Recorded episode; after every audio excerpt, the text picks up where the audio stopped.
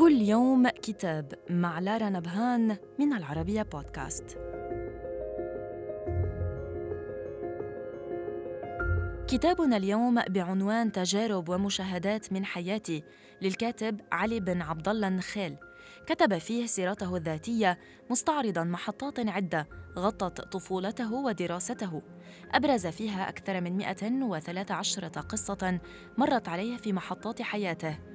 قص فيها الفشل والإحباط والتصميم وقدم تجارب ومشاهدات لها دلالاتها ودروسها للجيل الجديد عبر إلقائه الضوء على ما مر به الرعيل الأول في رحلة العناء والمشقة وتحقيق الذات.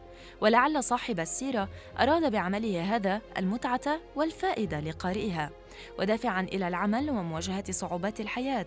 وهذا ما اختصره في إهدائه حينما كتب إلى إخوة أبناء جيلي الذين شاركوني رحلة الأناة والمشقة أذكرهم بما كنت أردده دائما. سيكبر أبناؤكم وتسركم أفعالهم.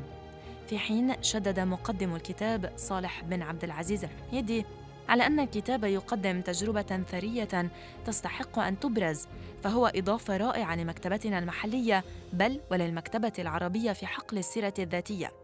حيث وجد مقدم الكتاب في هذه السيرة مواقف وذكريات ومحطات امتزجت فيها بدايات المشقة والعناء مع عزيمة وإصرار الرجال وكان صاحب السيرة أحدهم.